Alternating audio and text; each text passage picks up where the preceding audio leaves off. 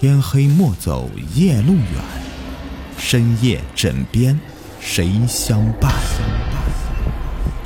欢迎收听《灵异鬼事》，本节目由喜马拉雅独家播出。你们好，我是雨田，欢迎收听《灵异鬼事》。今天的故事的名字叫做《我的室友不是人》。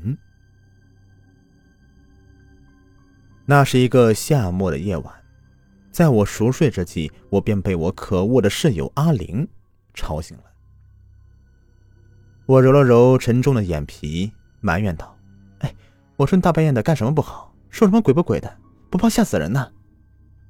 阿玲瞪着他那双不大的眯眯眼，故作神秘的对我说道：“小凡，你听我说，刚才我一直睡不着，我听到了一种很奇怪的声音，我上面那个床好像有人。”听他这么一句话，我的困意被打散了一点，但坐起身子。看到我旁边阿玲上床，空空的，却放着一个塑料袋的时候，我又把带着怨意的目光转向阿玲。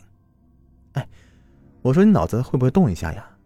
现在天气那么热，没看到风扇开着呢。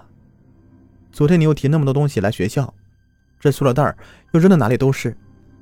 你的上床就有一个，风扇的风把它们吹的是到处移动，发出摩擦的声音。到你这里怎么就成了人发出的声音了呢？不是啊，小凡，我听到的声音是，想看看究竟是什么东西在动。你猜我在上面看到什么了？小凡，小凡。阿林说个不停，我干脆躺在床上，用枕头捂住头，努力排斥着阿林的声音。我和阿玲今年上初三，当时似乎是经过上帝的安排，学校里女生人数不过三十个，班里只有我和她两个女生。宿舍里只有我们两个人住着。阿玲成绩不好不坏，她这人长得倒是伶牙俐齿，可是她却总是疑神疑鬼的，总给别人说一些玄幻怪异的事情。她上课都歪着脑袋向窗外想一些什么。阿玲她的确有些迷信了。有一次早上快七点钟了，他还在床上睡着，当我叫醒他时，他便一个鲤鱼打挺跑下床。慌张地说：“他刚刚在床上遇到鬼压床了，还说有东西压在身上，让他动弹不得，自己想醒也醒不了。”还有一次，我和他晚上自习下课以后一起回宿舍，我和他走着走着，他突然摔倒了，他连忙爬起来说：“有个鬼在踢他。”可我还有周围同学都很清楚，他身后没有任何人。还有一次。他从家里带来的零食，不知什么原因，原先在储物柜里面放着的，却被堆到他床上了。他又匆匆跑过来跟我说，有个小鬼正坐他床上吃着他的零食。有他这样的朋友，我不禁有些可怜自己没有一个正常的朋友。不过阿玲她是我唯一的朋友，无论怎么样，也要珍惜这来之不易的友谊嘛。直到那天早上。我叫他起床，伸手一触摸他的皮肤，一股冰凉的触感刺激我的大脑。然后我掀开遮住他脸的被子。一分钟以后，我冲到办公室，一见班主任就热泪盈眶的冲他喊道：“老师，阿玲死了！”当我手里拿着阿玲的尸检报告时，哽咽着看着报告上的每个字：“死者阿玲。”年龄十六岁，死因心肺功能衰竭猝死。尸检报告在我眼中开始模糊起来，一滴热泪啪的滴在报告上，浑然不知。阿玲这个人的确是让人感到烦了点，但是他非常懂事，长辈们的话他也不会去听不进去的。他这一走，不但使他的整个家庭沦陷在了痛苦中。还让我失去了我当时唯一的朋友。在帮阿玲的家人收拾东西的时候，我在他席子下面发现一本日记，我就迫不及待的翻开来看。第一页内容如下：我生来就有一种怪病，但是也不能说是病。我经常能看到另外一个世界的人。今晚睡觉时，我发现有点不对劲儿了。我的床上一直传过来人在床上蠕动的声音。当我直起身子，我才发现，我已经死去四年的小表妹正坐在我的上铺瞪视着我。我记得我十二岁时，带她去水库玩。那时她才五岁，她总拉着我的手问：“水库里究竟有什么东西？”如此天真无邪的眼神和语气，我笑着对他说：“那里面可什么都有，有美人鱼呀，地宫啊，只要你长大了当了船长。”或者潜水员就能看到他们了。然后我自以为自己好像教育了一个孩子，便低头玩起手机来。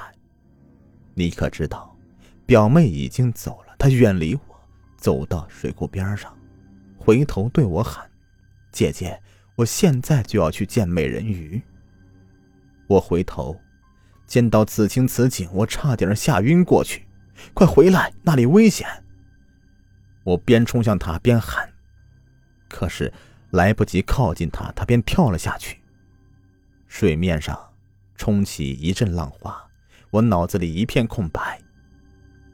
学校里的溺水防范意识已经被抛到九霄云外了。我也不会游泳，浪花平静下来以后，也不见他挣扎的迹象，人也不见了。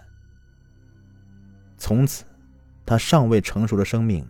就被那个浪花给吞噬了。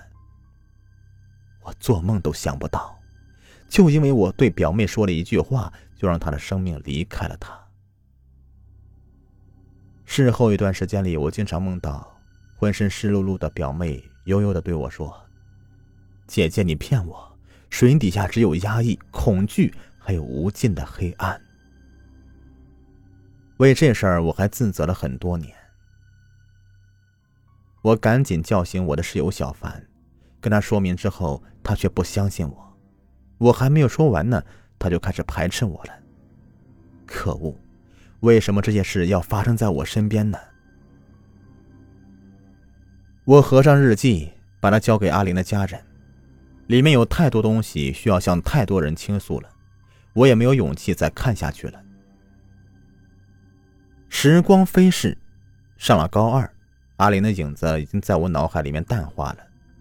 晚自习刚下课，差不多要熄灯时，我走出寝室，向一旁的空寝室走去。因为我跟室友们打赌，只要我敢一个人在这房间里睡一晚，他们输给我一个大餐。我向来是胆肥肥的，还有什么好不敢的呢？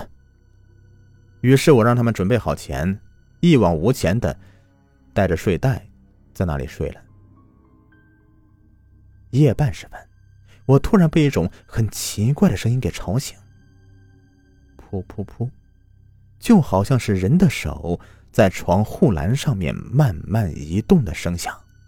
我心跳如雷，困意彻底烟消云散。坐起来，慢慢的向上铺看去，就看到。在我上铺的是面无表情俯视着我的阿玲。好了，本集故事已播完，感谢收听。在去年这个时候给大家发的红包，已经有很多人都抢过了。今年呢，也同样发一波红包。打开淘宝，在搜索框里输入“狂欢季五九九零”，就可以领到最高六百一十八元的红包了。没有空包啊，每天领三次，可叠加使用。记住是。狂欢季三个字加上数字五九九零。